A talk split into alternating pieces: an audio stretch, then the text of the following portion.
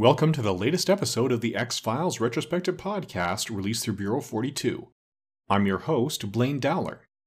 This time around, we are looking at Season 1, Episode 3, A Millennium. The episode title is Dead Letters. Now, it appears that this show has leads that travel as X Files did, which I wasn't totally tuned into in the first two episodes since it is a bit of a new series for me. But the action here primarily takes place in Portland, Oregon. The Portland PD call in the Millennium Group to advise in a couple of killings with a serial killer who is dismembering the corpses. And while the Millennium Group members are not completely sure that this warrants their attention, Frank Black is sure he knows there's a message that they haven't found, and that this killer is going to kill again soon. It does turn out he's right. When he convinces the Millennium Group to let him go, they ask him to work with a, a local detective named James Horn, who is being considered for further involvement with the Millennium Group. And what we find is that James Horn is something like Frank Black gone off the rails. So he is also struggling with the things that he has to see to do the job. In his case, it has stretched his marriage to the point that they are officially separated. His two year old son accidentally sees some of the content and some of the images from the crime scene, which naturally upsets everyone involved. And Jim crosses the lines when they finally track down this killer with a severe beating, to the point that he was even beating an innocent suspect along the way. So he ends up not being a part of the Millennium Group, but he does end asking Frank how can you do this? And why do you do this? And the why question seems to be more of a stumper for Frank. So it does seem to be setting the stage for some future work here. So it is a well made episode, nicely paced. Frank's abilities, again, give enough information to keep the mystery going, but not enough to solve the case. And James Morrison does a nice turn as Jim Horn. So, as far as the production crew go, this is the first of 26 episodes of Millennium to be directed by Thomas J. Wright.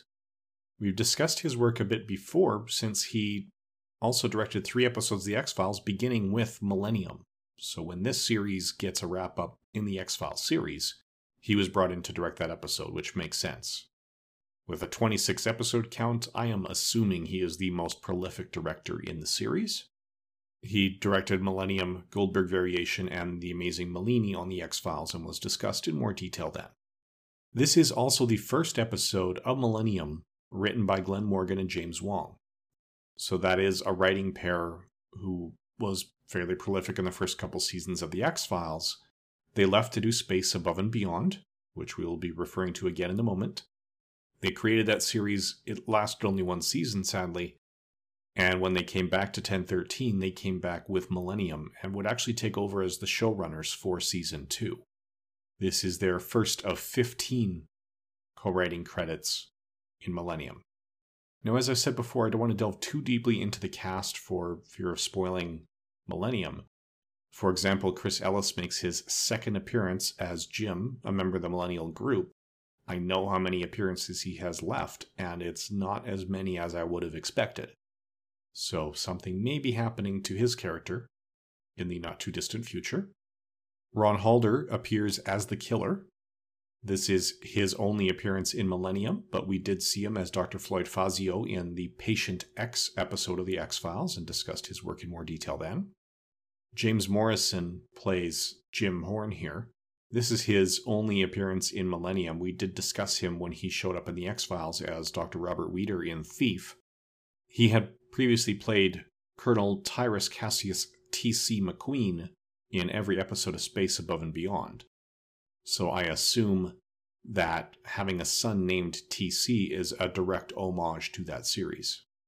I don't remember exactly when that series is set. It may even be conceptually the same character. I doubt that. I believe it's further in the future. Garvin Cross plays a patient here who was incorrectly identified as the killer, the first one that Jim Horn beats on. He's got 168 stunt credits to his name.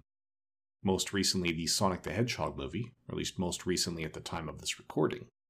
This is his first of two appearances in Millennium. We discussed him in more detail the two times he appeared in The X Files in Fearful Symmetry and Herrenvolk. Anthony Harrison makes his first appearance here.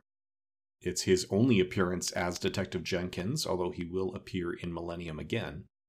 We discussed him in more detail in his three X Files appearances in Conduit, Sleepless, and The Field Where I Died. Lisa Vultaggio plays Janice. She is one of the intended victims. The IMDb says this is one of the credits she is best known for, along with her appearances as Hannah Scott in General Hospital, Carmen slash Elda in Highlander, and Liz Hawley in a 1994 episode of The X Files. This was close to the end of her IMDb filmography. So after this appearance in Millennium, she appears as Linda in the Nun story, and then has a two year run in General Hospital, and has not accumulated any credits that the IMDb reports since 2001. She was married and started having children in 2002, so it may be related to that. She may be working on the stage. I don't know what she's doing now, but the IMDb stopped tracking her credits at that time. This is the acting debut of Maria Luisa Figueira as Cindy Horn. This is her only Millennium credit, although we did discuss her in a little more detail when she played Larry's wife in the Lying Game on The Lone Gunmen. Cooper Olson has a grand total of two IMDb credits. He plays the two year old T.C. Horn in this episode, and would go on to play Little Boy in a 1998 movie, Voyage of Terror. This is the first of two Millennium appearances for Michelle Hart. Here she plays Marjorie Holden. She also plays Trace Agent in Kitsunegari, that episode of The X Files. And she was Nance Fenton in 12 episodes of John Doe, which I always enjoyed and wish that had eventually gotten a home video release. It was just, you know, one season too early to be a standard DVD release. Her latest IMDb credit is for a TV movie called The Time Tunnel from 2006. Fulvio Cecere makes a small appearance as a security guard. It is his first but not his final appearance on Millennium. He also played an aide in Little Green Men and a priest in Revelations on The X Files. Andrew Lawrenson makes his IMDb debut in this episode as the clown. He would then go on to play the uncredited nerdy student in X Files Postmodern Prometheus. Ellie Warren plays Officer Sarah Stevens here as Allison Warren. This is her first but not her final Millennium appearance. This also appears to be her only work for 1013, although she did also work on Andromeda, Babylon 5 The Lost Tales, Human Target, Bates Motel, and a few other shows, including Fringe. Her most recent acting credit is from 2015, with two credits from that year from Bates Motel and A Gift Wrapped Christmas. Kenji Shimizu plays the CST member, we previously discussed him in a little more detail when we covered him in Nisei from the X Files. So that wraps up this episode. It shows a little bit about how the Millennium Group works and the level of autonomy that they are giving Frank Black.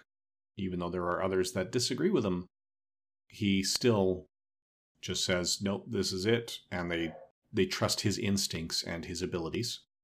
And it's also showing some of the tension that Frank is trying to cope with at home. It's a well made episode. I understand why Thomas J. Wright was brought back so much, because it is well done in the end. If you add to that, you know, any sign that he is easy to work with on set or otherwise good from a production standpoint, and yeah, I can see him sticking around. The product is definitely good. In any event, that is all we have to say about Dead Letters.